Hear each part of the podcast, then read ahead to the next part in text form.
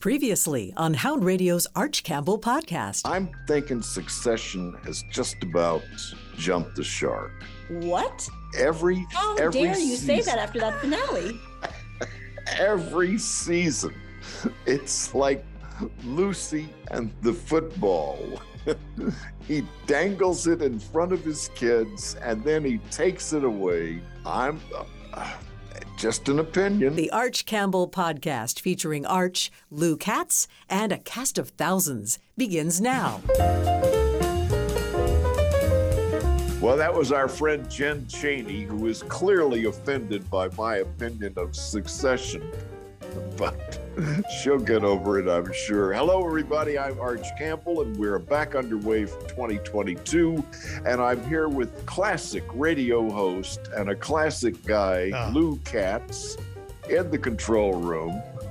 Glad to be here. Glad to be back for 2022. Uh, listen to those pipes. Oh yeah, twisting the knobs there. Well, today is this is a guilty pleasure for me and Lou today. Yeah. Because uh, my guests are the two film savants. They are uh, Jason Fraley, the entertainment editor of WTOP Radio, and uh, and our man in LA, entertainment correspondent for Observer.com, People Magazine, and anybody else who will have him, Oliver Jones. And Oliver and Jason, welcome to the podcast. Yeah. Thank you for having us. Thank you for So- having us. Always. I love it. Let's jump in and let's start with Jason. Uh, what are you watching? Uh, on streaming, I've actually found a, a bunch of stuff I've liked lately. Mhm. Um, on Amazon, um, I didn't I didn't expect to like it as much as I did, but my wife and I loved it. The Tender Bar. I don't know. I don't know what- what, you thought about it, uh, Oliver and Arch and Lou, but you know, usually sometimes they they they dump those late award season stuff in January, and usually that's maybe that's not like a good sign, you know. Sometimes, so I kind of went in with lower expectations, but I actually really really enjoyed it. I thought, you know, Ben Affleck carries so much um baggage into roles nowadays, but with the tabloid personal stuff and the Batman memes and all that stuff. But honestly, watching watching it as you know, watching him, I, I he sort of disappeared into the role. I forgot it was him for a while. And it's a uh, memoir, it's coming of age. It's one of the best things Ben Affleck has done. I thoroughly enjoyed it. I'll take care of you. Teach you the male sciences. I saw you in the yard playing sports. You're not very good. Now find some other activities. I like to read. You read enough of those. Maybe you could become a writer. Oliver, have you seen uh, The Tender Bar? Yes, and allow me to be the fly in your rum and coke. bring Uh, it, bring I it. can feel it. Come on. I, uh, I I wasn't. I, I I felt as though a movie about um a corner bar and the colorful drinkers inside of it needed to have more edge than this movie had. Uh, it was just too. It was too soft. Uh, I understand tender is in the title, but there needed to be some sort of edge or point of view for me.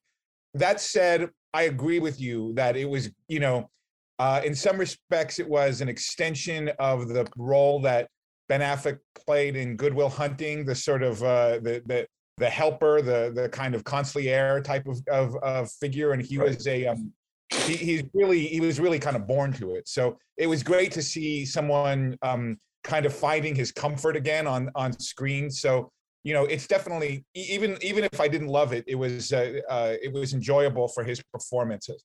I, sh- I should throw in it's the story of a kid who comes to live with his grandfather, and Ben Affleck plays his uncle. And the uncle kind of takes the kid under his wing, and uh, the kid wants to be a writer. And and this is based on a memoir by uh, that actual kid. And of course, I don't have the name because I've forgotten it, but it's Amazon too, uh, and it's very accessible. And uh, and I d- I thought it was an easy watch. Well, Yeah. I don't know about you guys, but I've been really missing hanging out in scummy, sleazy dive bars. Uh, and um, Maybe I that's why I it- liked it. You know, I Yeah, I haven't, haven't been done it in in like two two years. years. Hey, we're going down to the bar on Amazon. yeah, so it's it's a safe way to do that. I just wish they got the, the atmosphere a little, um, you know, a little grittier. Gotcha. Well, speaking of gritty edge. I got something that hopefully uh, Oliver will agree on. I don't know, Arch, but we'll see. But Apple just finally dropped uh, the tragedy of Macbeth. I I, I watched Right. this screener of you know, years ago and had it towards the top of my best of the year list. But man, I I was blown I was blown away by it. I could I could see maybe, you know, some folks, you know, mainstream moviegoers struggling to get, you know, with the old eh, Shakespeare English kind of a deal. But man, if if you can, you know, throw your subtitles on and and and, and, and go with it if you need to. But man, to me, the visuals of that just told the whole story itself. Language aside, like um, I thought Joel Coen did some of his best work as a director ever. That some of that, especially the witches there, was it Kathryn Hunter contorting her body and man, I I was just blown away by the way like every image I sat down and studied like a visual symbolism, almost back like a Citizen Kane or you know I guess Welles did an old Macbeth too. But man, like uh, every every image and the sound design and just everything, I I was blown away by it. But what do you guys think? No, it's it's terrific. I mean, um, you know, somebody said, uh, you know, uh, it looks just like uh, Young Frankenstein, but it's not quite as funny. Um, it, It's uh, beautiful black and white photography. no, it's and- absolutely and gorgeous. Very atmospheric, and just Um, zips along. yeah, yeah, which is no, not and, what you and expect from Shakespeare. it's also two, you know, master classes from two of the best actors we've ever produced in this country. Yes, Denzel. We should we should tell everyone Denzel Washington, two-time Oscar Right. winner, and the reigning Best Actress champ, uh, Frances McDormand. Uh, not to mention I mean, Corey Hawkins is really good as as Macduff, and if you realize, um, I get. I guess we can't really say spoiler alert. Everybody knows Macbeth, or we should at this point. But when I, I noticed that the, the scene when Denzel, there's lots of like trippy, nightmarish scenes. Um, and Denzel, there's a scene where there's blood dripping on the floor and it's going boom, boom, boom, and it's sounding like a knocking on the door. Well, it turns out to be a knocking on the door. It's Macduff who eventually is going to be, provide the comeuppance for his sin uh, and kill him in the end. So I just think there's lots of cool, cool uh, audio visual symbolism going on in that movie. I, I highly recommend uh, Tragedy. and and it's available. It's on Apple now. So if you've got Apple, uh, you're Well, set. Jason, you just spoiled that for everyone who failed their uh, English class in 11th grade. Uh, so, um, I also I, So fa- I also doing just fe- I also just failed theater arts by saying the name Macbeth. We're not supposed to Oh. yeah, say it, that's right? true. That's true. Yeah. and and let's note that they they call it the tragedy of Mac- Yeah, Macbeth. yeah. They they changed the title of the Scottish play. I think that was on. I think that was on purpose. There's a little bit of a, a hand a hand holding for modern viewers Uh-huh. who will say, "Oh my gosh, that was dark." Well, we're we're gonna hit you with it. It's a, it's gonna Yeah, be a we'll get this tragedy. Sit Yeah. back So, and uh. Oliver, what are you watching these days? Well, um, the greatest fear of my life when I was 13 or 14 was that I would be turning into my parents. And these last few weeks, I've been watching um, No Creature Greater or uh, Greater Small uh, on PBS, which is exactly what my parents were doing uh, 40 years ago. Um, so uh, it's it's great shame that I tell you I'm watching a delightful show about a veterinarian in the British countryside uh, um, during the 1940s. It's uh, streaming uh, the second season on PBS right now, uh, Ah. and I'm enjoying the bucolic beauty and all of the um, you know farm animal births. You got to have a lot of farm animal births to you know entertain me these days. Um, and so I highly suggest that one. And on on HBO, I don't know if any of you caught um, Somebody Somewhere, a new comedy that um, or sort of a dramatic comedy uh, that um, premiered uh, this weekend, and it was really, really moving. Uh, and I think for anyone, it stars Bridget Everett. The um and uh, it's about a woman who um, moves back to Manhattan, Kansas, um, after her um, sister Oh. died, and uh, and finds her voice as a as a singer among the sort of um, outsiders in her community. I lost my sister six months ago. You know, I keep trying to go through her stuff and I get kind of stuck. I'm so sorry about Holly. She was a few years ahead of us, right? No, I, I knew I recognized you. it was a very touching show and it was kind of exactly the tonic i needed in these very sort of isolating times I'm hearing about a show that started on ABC. It's written up today in the Washington Post, Abbott Elementary. It's uh, kind of a of a mockumentary about an elementary school. Uh, are you have you seen any of that? Yeah, I've watched it. It's pretty good. I mean, it's it's it's nice to see uh, the traditional um, sitcom format, uh, you know, address Mhm.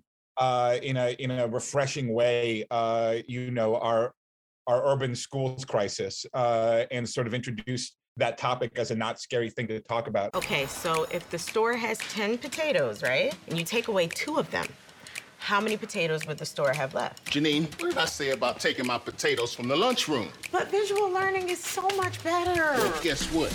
Now you have zero potatoes. I will say that the mockumentary format has felt a little dry to me. Uh, you know, since the days of The Office, it's been a, it's been a while now, and it's it sort of feels like that's become a crutch uh, for um, for writers in sitcoms. I wish they could find another way to uh, format or or uh, but the, these shows. But that said, it's got a it's got a terrific cast and um and it talks about important things in fun ways. Well, I would like to move on to the movies if we could. And I want to mention that uh, this year is the 50th anniversary of The Godfather.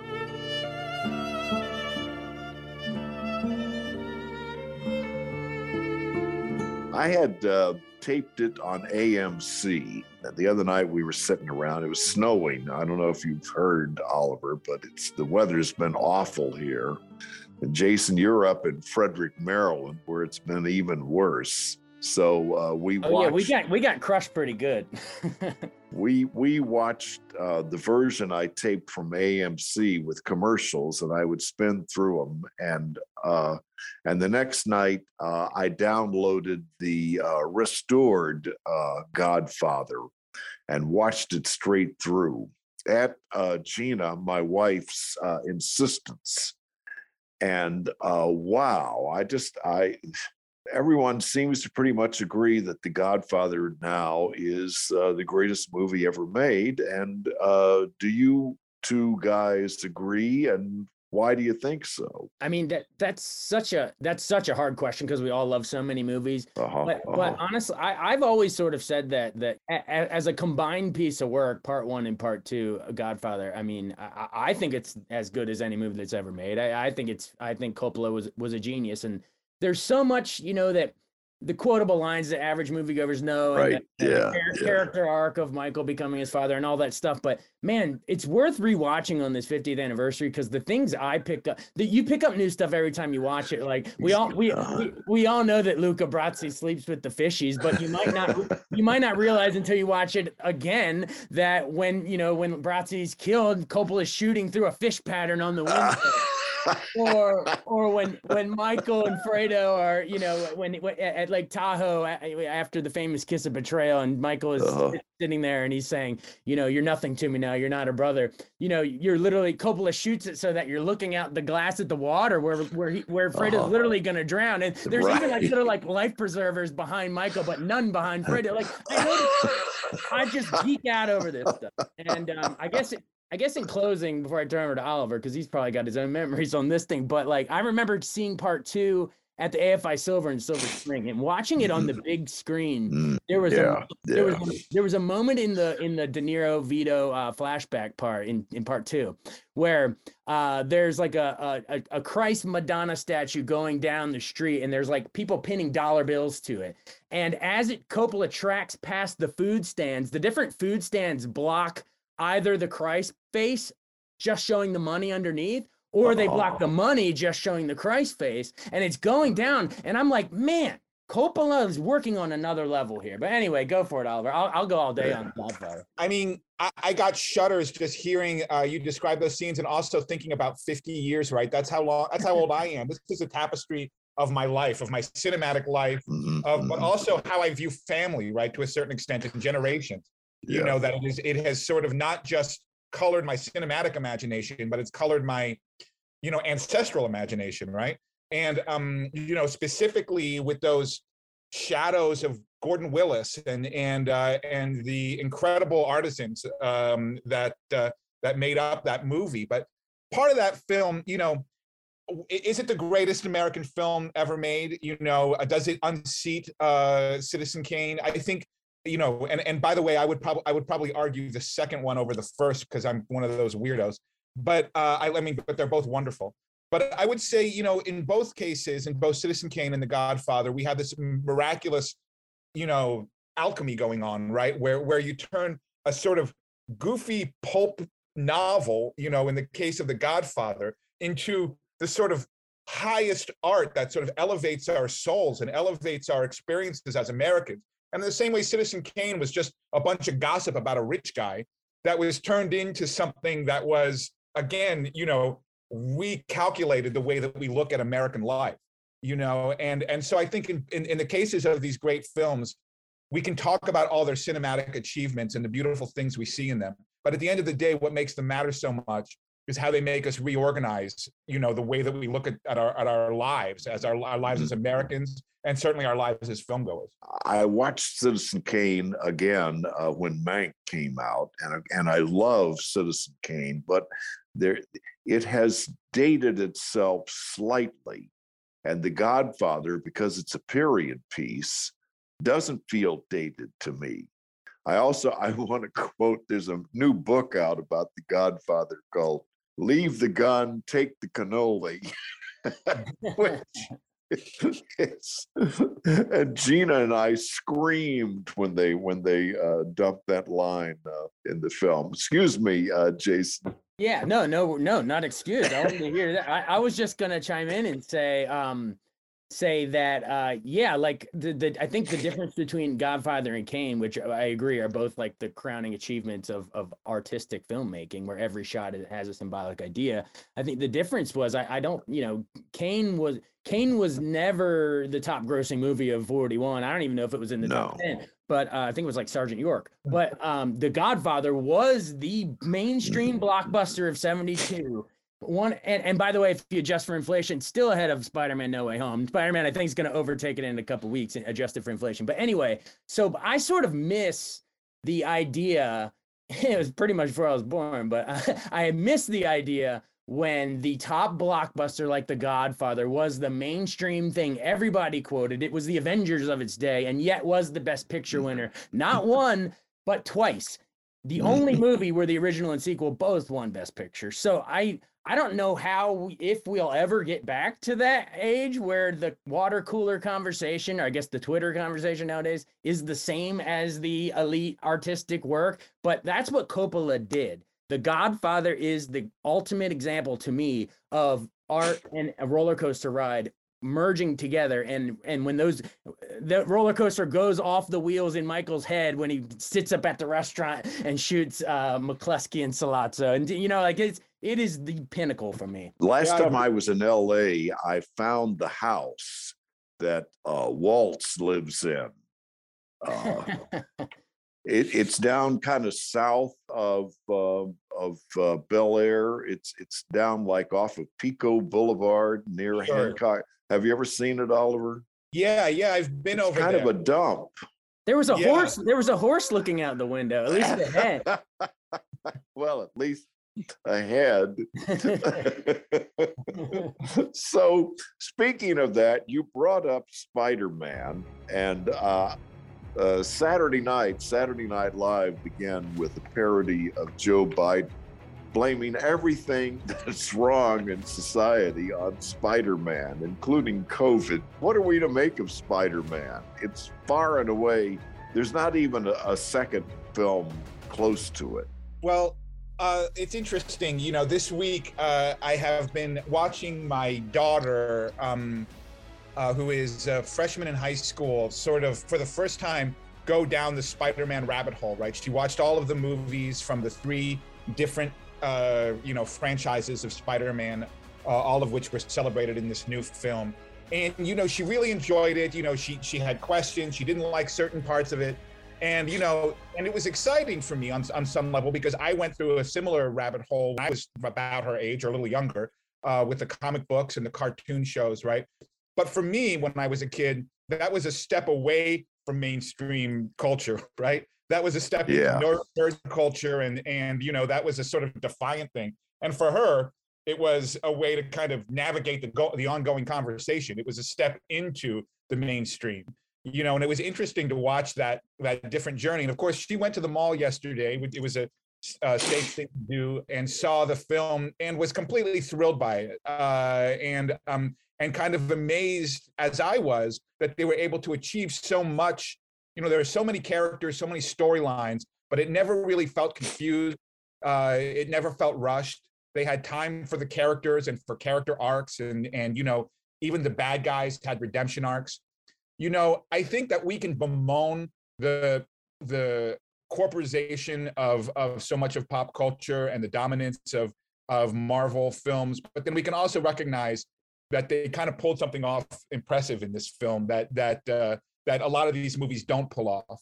And uh, you know, um, not it's not necessarily high art or anything, but it was it was good writing and and uh, and uh, game actors and um and you know, I, I um I, I salute it even while I bemoan uh, the ubiquity of uh, of of the Marvel universe and of these types. I of films. understand that there's really a hope in LA that Spider-Man is nominated as for a best movie Oscar and that maybe the actors from Spider-Man and actresses will uh, host the Oscars. Anything to to breathe a little life into the Oscars. I actually think it would be a cool idea to bring back, um, you know, three generations of Spider-Man on the Oscar stage. That would be kind of cool. You know, you could get Mm-hmm. There Tom Holland, go. the newest one. Oh, You could then you could even dip back and get Andrew Garfield and dip back further and get Yeah. Tobey Maguire, which I will say was my my Spider-Man. That's the one I, I grew up on, the Sam Raimi ones.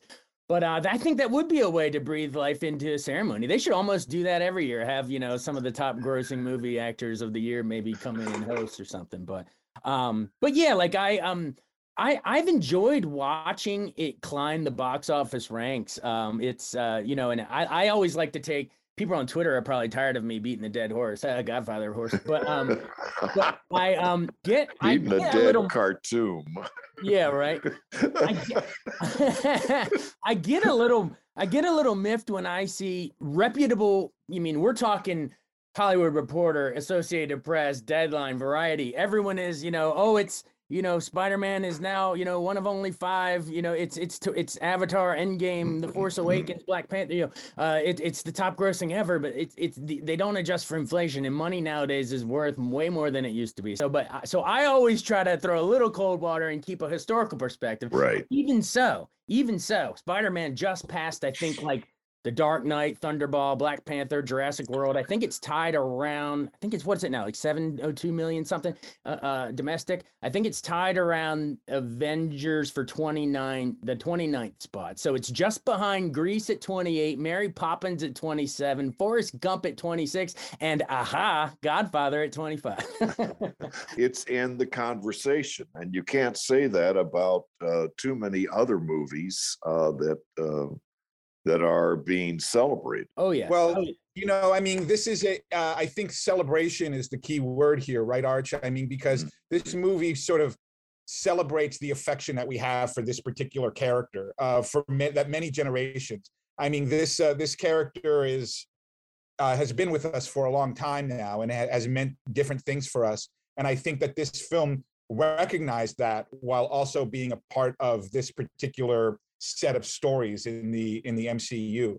Uh, and I think that was satisfying to a to a lot of people, you know, and uh, and I, I think that they they deserve credit for it. You know, I, I mean, uh, as much as I'd like to see, um, you know, films uh, that are less about franchises, uh, you know, dominate the list that uh, that Jason just mentioned. You know, um, I I tip my I tip my cap to this one. You know, I think it it, it pulled off something that the other films in the in the franchise, you know, and in all three franchises, you know, by the time they got to the third or or the second, they were just bloated and and overstuffed, and they couldn't really they couldn't. well and then harry potter turned it into seven for a Yeah. franchise or eight or you know what's that uh, race movie uh, fast and faster fast and furious Right. Yeah, I think we're how up many they, or they're 10, up to yeah. like 12 or 13 Speaking of celebrating things, we need to mention the passing of several big names. And I want to start by uh, your impressions of Sidney Poitier, who died at age 94, January 6th. And uh, what a career and what a legacy of film, but especially for me in the heat of the night from 1967. In the heat of the night. That slap in the green. Well, first of all, ear- early in the movie, when he, you know, he, they say Virgil, that's a funny name. What do they call you in Yeah. Philadelphia? He said they call me Mr. Tibb. They But, called um, me Mr. Tibbs. They call me Mr. Tibbs. Right. I wanted to hear you do that, Arch. but but yeah, the the slap heard heard around the world is the thing that I think that was really the line of demarcation. They say in 1967, when uh, Into the Heat of the Night played in uh, urban theaters, the place would go crazy. The screaming and yelling and gasping. And it was a phenomenon that uh, a lot of people missed out on at the time, unless you were in, uh, you know, a really urban downtown theater. That to me is uh, that's that's really the one but guess who's coming to dinner is you know sort of a white liberal uh, dream from that same year but uh, not like in the heat say- of the night I think it's safe to say that no one carried such a heavy burden with such grace and charisma, maybe in the history of culture, right? You know, uh, and um, and he, you know, obviously we use words like like you know dignity around him and grace. You know, sometimes you wonder if he did it with too much grace and too much dignity because he made the burden seem not as heavy as it was, uh, and it was tremendous you know, he was somewhat single handedly undoing the lies of generations, the lies that the, that the history of this country was built on, that we heard every single day at the time that he, you know, uh, was a box office star. And, and he was he was alone in in in that in in, in carrying that in, in for for for for at least part of that journey yeah uh certainly on this on, on the big screen first uh, by the you know uh, the other night um, pbs did a segment on the new movie museum in la have you gone there yet uh, oliver Yes, I have the the um the Academy Museum. It's it's definitely worth checking out. I have I have mixed feelings about it. You know, I'm a um you know I'm a critic, Arch. I'm always going to find fault, but I uh, it's it's really exciting though uh, to see you know um uh, something right in the heart of Museum Row on Miracle Mile. You know, celebrating the industry and and the artistry that we love so much. It You got know, me. They display Oscars from various years and various important Oscars. And of course, Sidney Poitier's uh, for Lilies of the Field is very important. But they have a um, an area for Hattie McDaniel. And Yeah. uh, as we've discussed on this podcast before, her Oscar plaque is missing. And so it's an empty case which they put together to make that statement of what she went through and that maybe it was an empty gesture. I don't know. Uh, Well, Jason, we, we need to go to LA and, and visit this place. Oh yeah, absolutely. And when we do, I I hope we remember uh, all the empty cases symbolically that are are going to be in that museum of all the other great black actors and actresses that never even got nominated or won. Um, you mentioned Hattie McDaniel. You know, she was the first to, to win a first uh, black actress to win supporting Mhm. actress. But um, yeah, Sidney Poitier was the first lead actor to uh, black lead actor to win for Lilies of the Field. Um, Yeah. And it's really, I mean, of course, the Defiant ones and Raisin in the Sun and To Serve with Love and the Heat of the Night, Guess Who's Coming to Dinner. But we've named them all. But I mean, that was that is really like the the lasting legacy. And I remember when Denzel Washington got up and as only the Right. second, only can you believe it? That many decades later, still Mhm. only the second. And uh, Sidney was in the audience because he he had just received the Life Achievement Award that night at the Oscar. And there's Yeah. that. You guys should try to pull it up on YouTube. But listeners, pull it up. But uh, and Denzel says, you know, 40 years I've been chasing Sidney, and what do they do? They give him on the same night. but um, By the way, the same day, January 6th, Peter Bogdanovich passed away at age 82. I was shocked by his death, and uh, and I'm very saddened by it. I really loved his uh, stuff, starting with the Last Picture Show. We purposely looked for people who weren't well known. We didn't want a name cast. I mean, we couldn't afford it anyway, but we didn't we, we thought it should be a small town in Texas and these are a bunch of people nobody's seen or heard of. The only person who we wanted to have some recognizable fa- recognizability factor was uh, Ben Johnson. And even Ben was mainly known to fans of westerns. I, think that uh, you know the last picture show is one of the is is is one of the great artistic achievements of of Mhm. American filmmaking. You know, it's a it's a movie that you can watch again and again and is painful and revelatory in new ways uh, every time you watch it. You know, Peter Bogdanovich himself is sort of the original like movie nerd made good, right? You know, he he was kind of the Quentin Tarantino of his time, the, the guy who just completely geeked out on movies and then kind of just ran rampant through them. Uh, He was a you know, writer interviewer before he Yeah. became a filmmaker, and uh, Yeah, he was a Last film Picture Show was his. writer.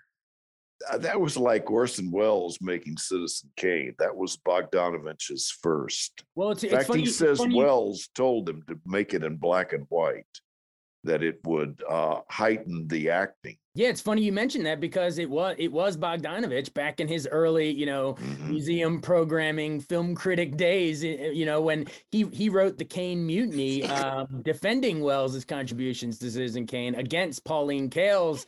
Uh, what was it, Raising Kane? I think who's Yeah. claimed it was Mankiewicz. But anyway, I mean, g- can you guys name a better out of the box, uh, you know, No. directorial as Targets Last Picture Show, Paper Moon, What's Up, Doc? I mean, that goes. I think he was emulating those French, you know, Godard, Truffaut, the the critics turned directors there. Absolutely, and and I think that you know, it, it you, you can't talk about Bogdanovich without talking about um, you know, he's the boy who flew too close to the sun, right? Yeah, I yeah. his his uh, whole career uh, imploded to the same degree that it that it took off. You know, uh, Although he it- did make Mask later on, which was a No, I mean- wonderful uh, showcase he for Cher right? But he wasn't he wasn't the the the um No, the person who shaped the conversation the way he was initially. But wasn't Spielberg. Of course, he also pissed a lot of people off. Uh, and um, and that's part of his legacy. I think Billy Wilder famous, famously said that um, the one thing that can uh, pull this uh, desperate town together is um, the joy that we all feel feel when a Bogdanovich film flops. You know? God. wow. I, uh, Jason knows that uh, I'm from Texas and I was working in Dallas when uh, the last picture show came out. And it's it affected me so that I drove to Archer City just to see the place where they had shot it, just so I could get out of the car and walk in front. And you know, the the uh, the movie theater was there and the the empty stores uh, and I, I I had to go there and be in it. You were you were Sam the Lion. Yeah. well, it didn't didn't they all uh, everyone in that town hate that movie and uh, and despise their association with it and and, and the way that it was uh, shown in the movie? Yes, they did. But I'm also told that the cast stayed in uh, a motel and uh, that they bonded, and uh, the people who were in the film uh, remember the bonding uh, as one of the best experiences of their life. Launched a lot of I- careers. Yep. I, I want to mention Ronnie Spector, who died at age 78, January 12th. And she, of course, uh, is the uh, voice behind Be My Baby.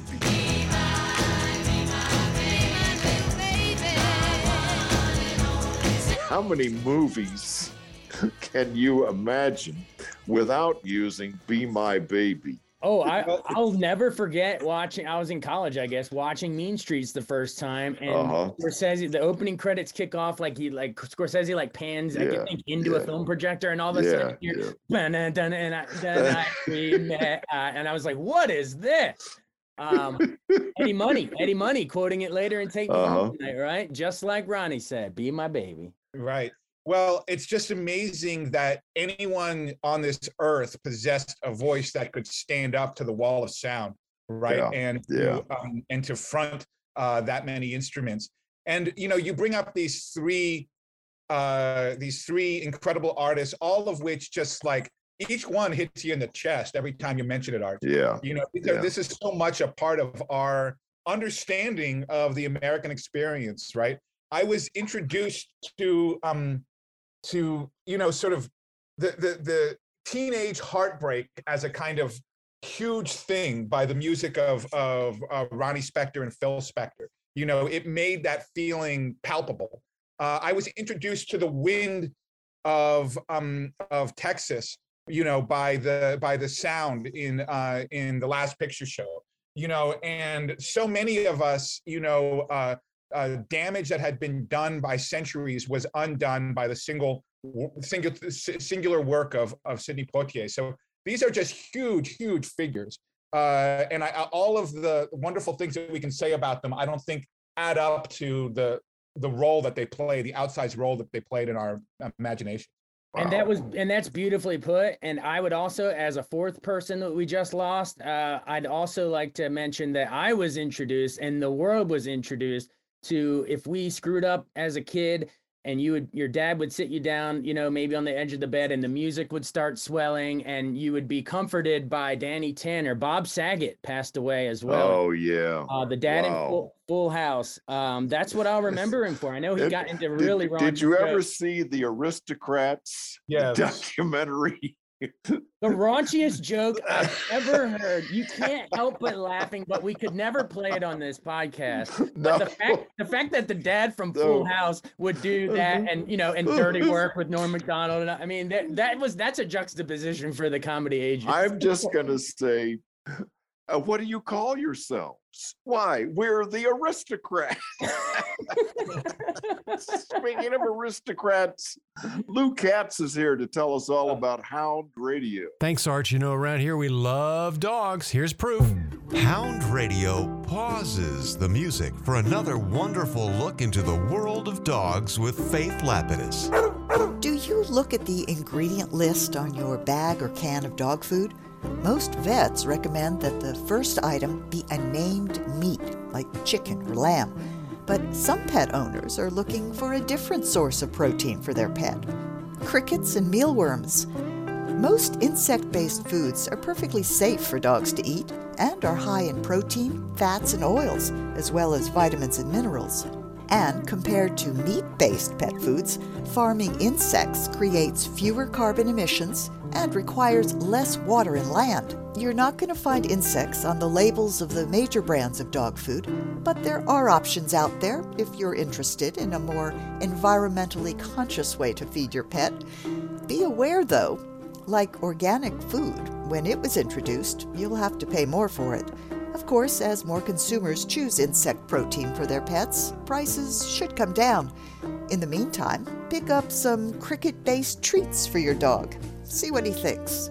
I'm Faith Lapidus for Hound Radio. Okay, guys, we're we're wrapping up here. There's never enough time when you two are together, and I love talking to you. And uh, do we have any thoughts on the Golden Globes, the Screen Actors Guild, uh, the upcoming Oscars, and do we have any recommendations for the weekend?